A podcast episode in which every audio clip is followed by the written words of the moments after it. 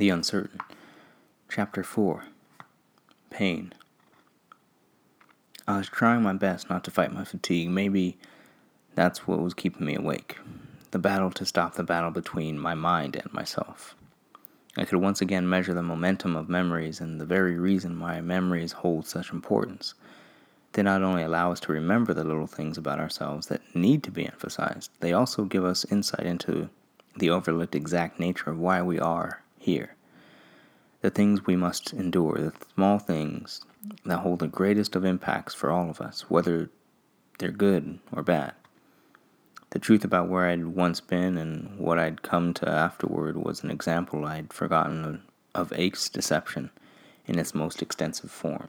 Pain occurs because of the past. It does not matter where someone is from or where he or she intends to be. Pain has had a hand in shaping where they presently stand. This recognition came as I let out a slow exhale, trying hard to allow myself to rest. That was my only goal. Still, I couldn't help but wonder what it would have taken for change to happen. What would it have taken for all of us to understand? My intention was briefly brought back to the book, its unknown substances prodding at my mind. No, not now. I don't need to think about that book now. I just want to rest. Hopefully, have a good dream this time. I began to place the blame for my pain on it, in it. How is it, one book, nothing more than pages filled with words, how is it such a thing can cause me to feel so detached? Why is it this thing can cause me to be so annoyed when it projects such obligated beginnings? It's a disease, this curiosity of mine. It always has been, and I suppose always will be. I know what I want, but I am intimidated by what I might see while trying to get what I want. Or what if once I get there, I find that what I thought I wanted was nothing and that all I have wanted was an illusion? Would I still then be considered crazy? Is it crazy to simply hope for something more when all I have been told is that nothing matters? That makes no sense. If nothing matters, yet I've always had this urge to be granted more, then what is it I'm truly seeking? Some sense of self worth, or perhaps it's simpler than that. Maybe wanting to find something with any kind of worth, anything worthwhile, is the point. If so, then why is it hope has become so hurtful in this conquest that so many before me have ventured on? History showed us exactly what to avoid, but oddly, those are the lessons we chose to ignore. All we came to know was pain, being influenced to inflict it on others and ourselves because it was our common ground, our only common ground. So, the idea that was depicted as our mission of change and prosperity turned out to be our social death. Our defiance was the burden that brought on conflict. Conflicting precedents of solitude and companionship were the problem, obstacles that appeared in darkness, darkness that we initiated. We, the blinded fools, hesitant to move with indecisive yelling in opposite directions, only adding to the conundrum. Within us all, two characters sit internally begging for a resolve to be reached our hearts, the stubborn voice, and our minds, the selfish brute, their dissatisfaction intensifying over time with no answer ever seeming to calm them. Nothing but disagreement and divergence based on the notion that time was in abundance. We couldn't see past our own quarrels to the real issues. Conceit and self satisfaction were our only ambition. We wasted time. I howled as I stood up and rubbed my hands over my eyes out of some sort of desperation, but I knew it was more than likely exhaustion. The darkness of the room became eerily reminiscent of my own undistinguished, darkened outlook. It was late at night. I knew that much, but what time I couldn't say. Outside, I could see flashes of light every so often. I hadn't even noticed it had started to rain.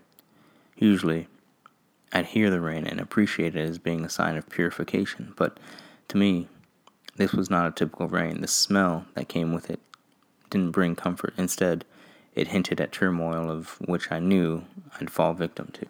It was all there. The whole time, just waiting for us to notice. I hated my mind, loathed it for its constant inquisitions, yet As I began to think about my time as a child in my favorite place, where the hill and sun seemed to collide perfectly, I understood. That was always only momentary, because at one point or another I knew I'd have to go back to the truth. I'd have to leave all my bliss in that one spot and become once again something less than delighted. That was the difference. Knowingly getting used to not being where and who I wanted.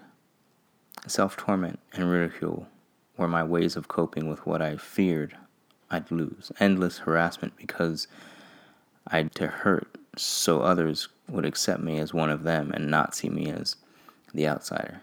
Therein lay the tragedy. To have wanted so badly to fit in that we compromised our own worth and sanity to do so. An idea that had been vastly spread over hundreds of years of time was if a person was not feeling hurt or let down in life, then life is being lived incorrectly. Our innate passion for wanting to be accepted and fit in and not be seen as different was the reason this message continued to spread out of fear. Making a difference became seen as an unmitigated lie. It could best be compared to being in the dark, being in the dark, stuck in some kind of wilderness and pretending to know which way to go. No matter how long you walk or how determined a person is, walking in the wrong direction will always be walking in the wrong direction. Dark or light, it doesn't matter because the choice has been made. The only real truth that we allowed to thrive was fear, and in that fear we allowed ourselves to grasp an ironic hand of death. We all made seemingly selfless sacrifices, but in reality, they were simply unnecessary. I should know. I slowly rose up and stepped off the couch, walking uncomfortably toward the window. Why does it need to be dark? I can see everything with each lightning strike, then nothing. Not one hint as to what awaits, no sign as to what is headed my way. In my angst, I had grown unsatisfied with a past I was never really a part of. It was not mine to judge, it was not mine to haul onto my shoulders, and perhaps that's why it annoyed me. The scent of hope is a now hopeless situation, yet I still held on to it. It's much too late for anything to be done about things that have already happened. So then why is it I hope to see an unseen clue as if the solution lay in my hands? I can't be blamed for the misfortunes handed down to me, yet still, again, I have a hope that something can change them. That if I were to see their origin, even if it was something that happened a long time ago, then maybe it'll change what is now regrettably mine. Maybe. The other side of me seemed to disagree. The more incapable side seemed to think I was wrong.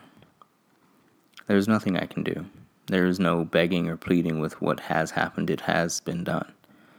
I was granted no say in what has become of this world, but I am forced to live in it. No, I'm constantly reminded of how others fail to function in it. So, really, hope was something that was only heard and not seen. To have been granted hope meant that ache and pain would soon follow. I didn't want to trust that, that this was all there was. I didn't want this to be all that ever was supposed to be.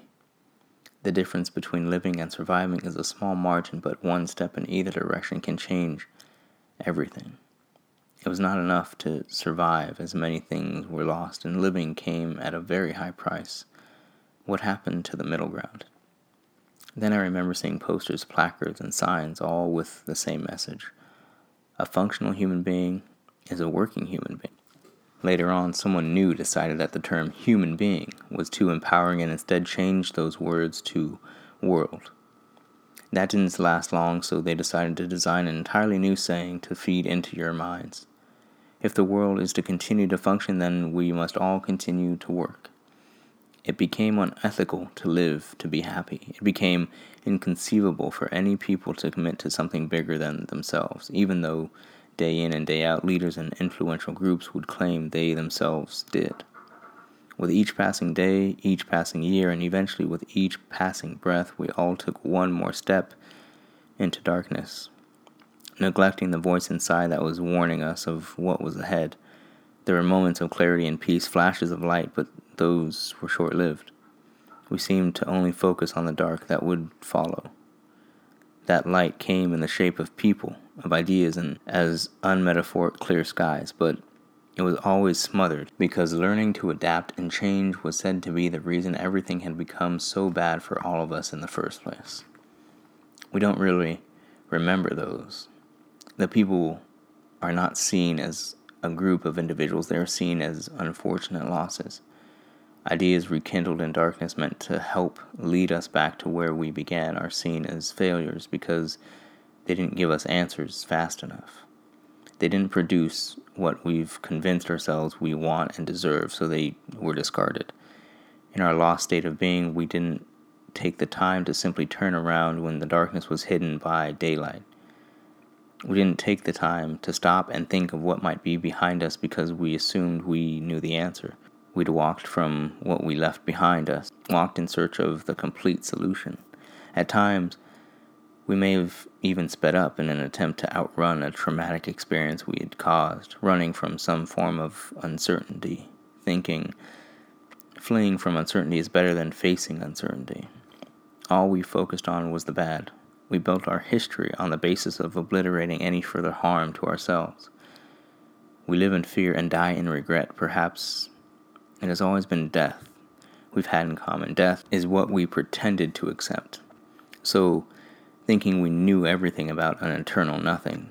We took it for granted. We used it as an excuse to harm one another, admitting to ourselves everybody dies eventually, because life is a war zone and all war zones have casualties.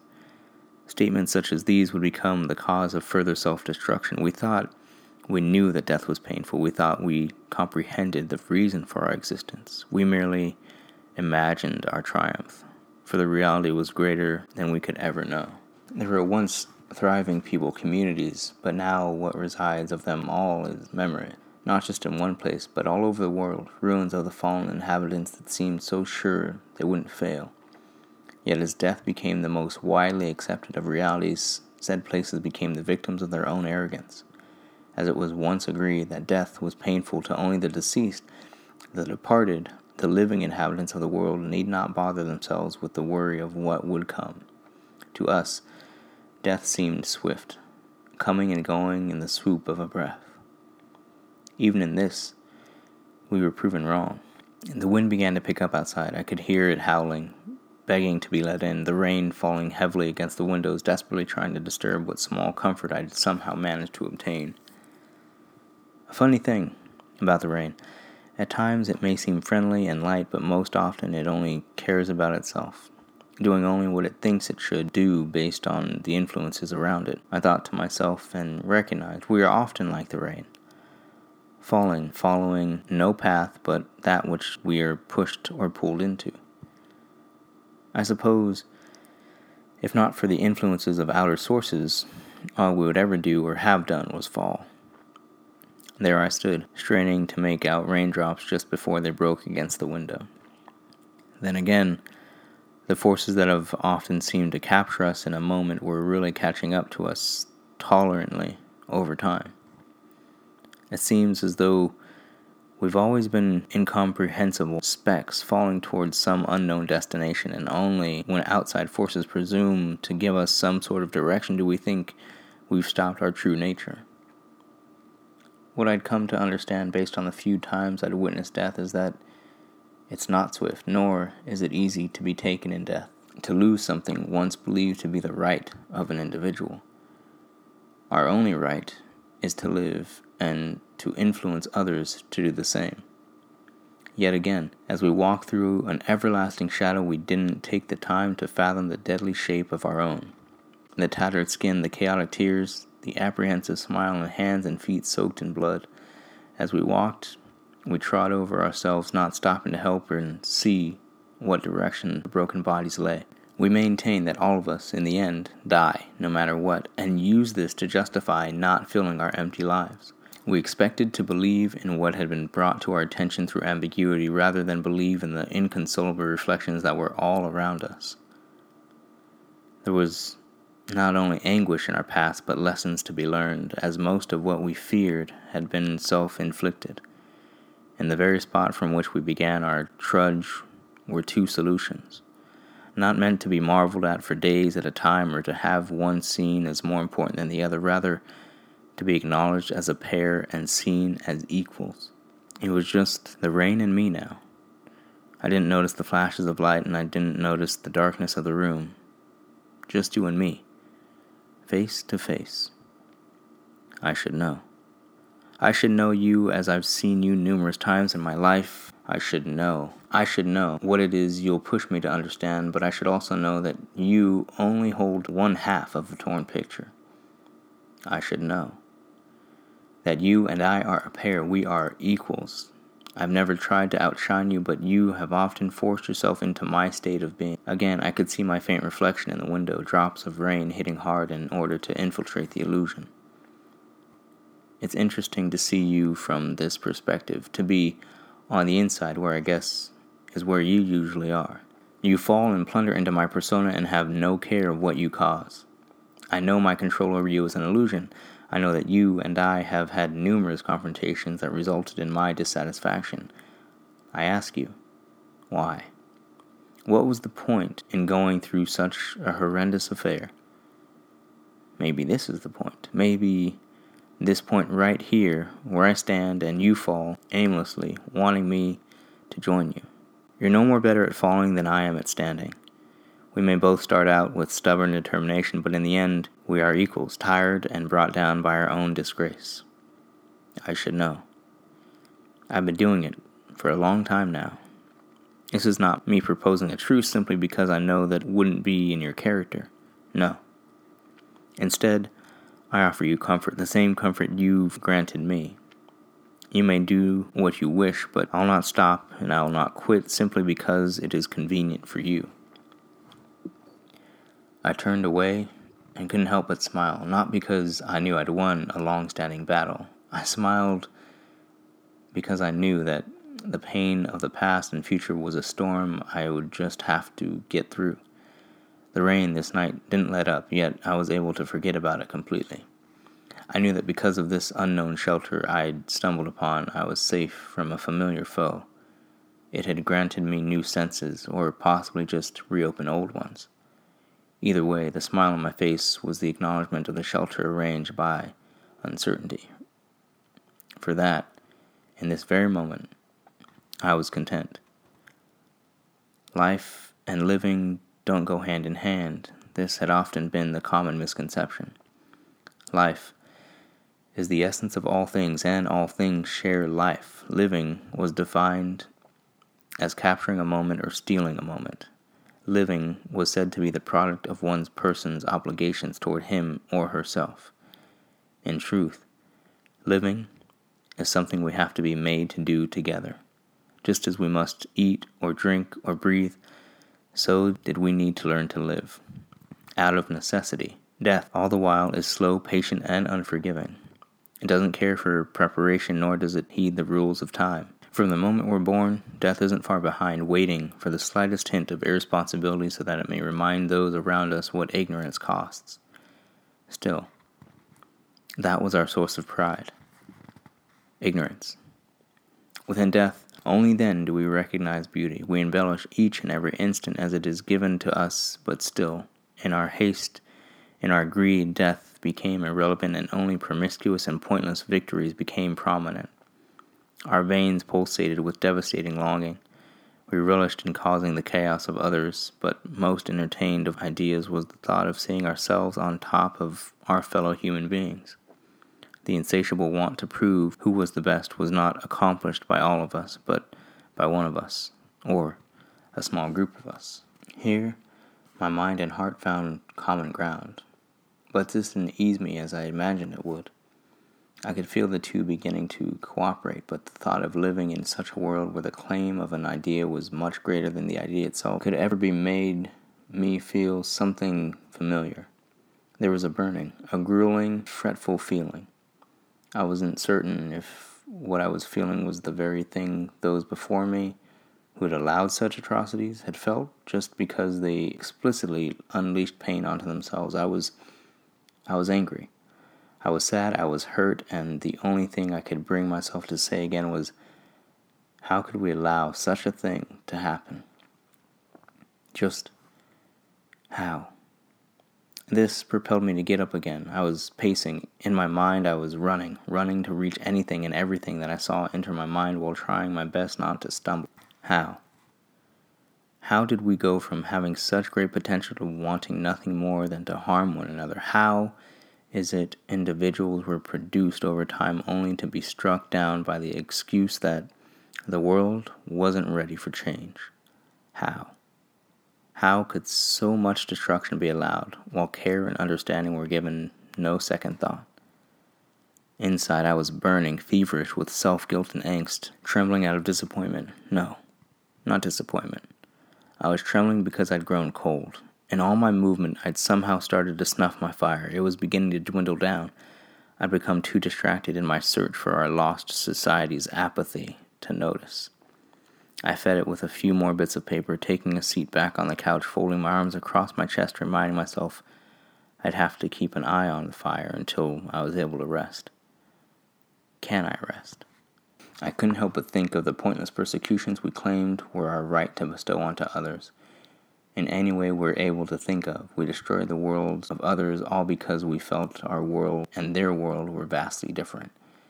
There was no emotion in our tone of reckoning, no empathy within our visions of dismay.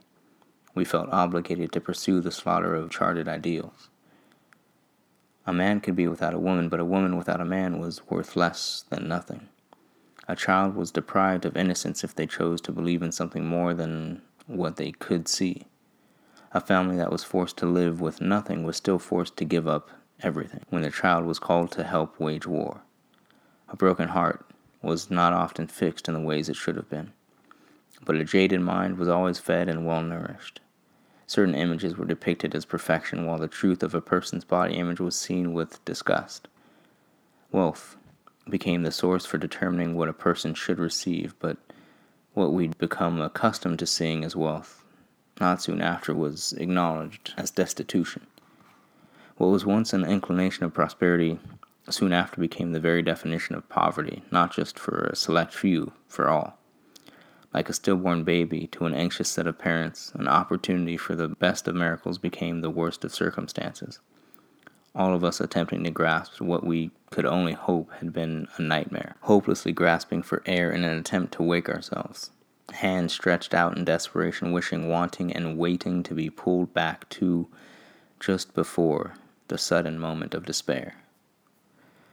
We all knew there was no going back because what we left behind were lessons to be remembered as history. We'd rather suffer and wallow in angst of where we had been instead of move forward with caution due to the experience we'd gotten through together. It had taken us numerous decades to realize how to admit our faults on a worldwide level. Our own imperfections had been put on display, but still we seemed to thrive on discomfort. On our own, yes, but unfortunately more so on the agony of those around us, as it was implicated to deny whomever of anything and everything we all deeply yearned for. I could only ask myself, how did we do it? I've gone from having no will to live to being determined to succeed. That was my triumph, but what is one person's triumph amidst a world focused on failures? No rest will be granted to me tonight not when my mind has been persuaded by the unrest of the past. Unfortunately, this had become kind of a routine, a tediously provocative occurrence, and I still had yet to figure out why. Why I'd come to this place, how I'd come to feel distressed for things I'd not been around to witness. Perhaps in the quick and brutal action of wanting to claim victory, only more had been lost. More of what was needed was buried as a result of the desire for less precious commodities. The only thing I could think to have happened, the only thing I was able to understand was we killed each other. Slowly, but surely. In our haste to reach the top, we failed to help those who struggled down below. We assumed it was a one person climb, only one could make it to the top in order to represent us all, but none of us stopped to think of what was really going on. As a few of us hastily made our way up, we didn't realize we were crushing those beneath us. We didn't realize the reason the top seemed so far away was because we'd never gotten more than a few feet off the ground. Those below weren't being used to push off of, they had been used as a pathway. They were beginning to buckle under our feet, and if we fell, we wouldn't land on our feet, but rather we'd be buried beneath them.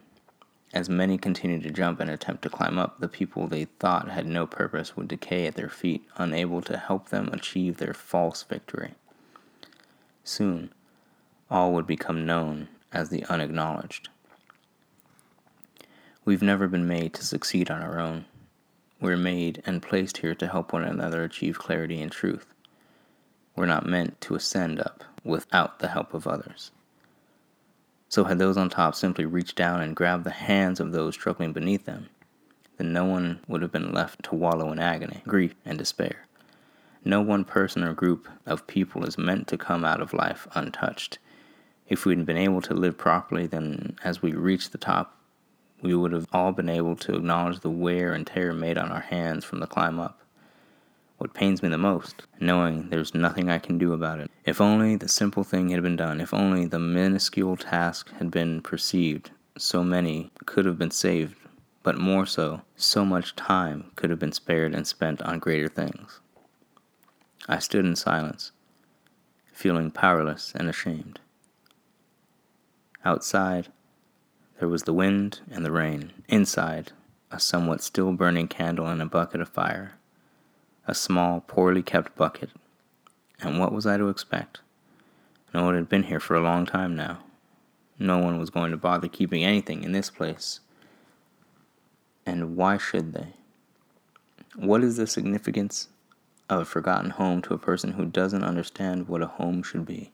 Why should I even care of what this place looks like or feels like? What is there to stop me from tearing everything apart and setting fire to it all? Sure, the rain would most likely stop it from spreading, but in here, there'd be no hope, nothing for anyone else to find or use or claim for their own selfish needs. I stopped and briefly contemplated the consequences. Could I actually do it? Would I truly be able to tip the bucket and walk away knowing absolutely nothing would be left? And what if the raindrops in my exasperated focus, they'd be forced to make haste, and their gentle and steady fall would then turn into a pointless execution of saving this forgotten place. Outside, I could hear the small taps of rain hitting the window, countless drops falling. I wondered if the drops raced each other from the sky, each one trying its hardest to fall before any of the others. No. Raindrops don't race to see which one is best, nor do they have a desire to prove so. They simply fall, freely and without concern, because they know it may be the only chance they have to enjoy what little time they are given. The possibility of a collision with a fellow raindrop is a privilege, if and when it happens. Otherwise, they know they don't need to obsess over such a thing in order to complete their purpose. It's in this overlooked of occurrences that rain helped me understand in that one night what many before me couldn't understand in decades and lifetimes. If all we ever allow ourselves to know is pain, then how can we ever expect to benefit from all we've come to know and the many things we still struggle to understand? This is all we've done for a long time. Focused on the pain caused by others wishing to only in return cause pain to them, along with the many others who seem to get in our way. That's how we died. Our mistake was thinking we knew what our mistake was. The rain had begun to slow to a drizzle, and the wind had died down, or perhaps it had simply moved on. We thought we could outthink the collective of our minds. We tried desperately to tip the scale in our favor as to outweigh the repercussions of our insensitive logic. We were wrong on the grandest of scales. I looked down at the fire as I threw in half the remaining pile of papers. I was warm, but it was no longer tiring and conspiratorial warmth from within me. The fire was keeping me warm, and I knew I'd begun to relax. I looked over at the candle, a quarter of the way from being burned out. You'll be getting tossed in here soon, my friend. But I promise it's not out of hatred, simple necessity, I assure you. How odd that I reassure the candle of its death so easily. Odder still that I'd grown to care for such a thing as a nearly dead candle. After all, I was just using it for exactly what it was meant for to be burned away, lit and then extinguished by its own hand. All candles are made with only a certain length of wick. After that, their purpose was complete. But to think, think of all the things they're a part of in their short life, all the things they can inspire, and the small bit of light that can make all the difference in the most unsettling darkness. They probably care less about what will happen to them than what they help to accomplish. Maybe candles don't burn out. It's also possible that they burn up. They reach towards a point higher than themselves because they can.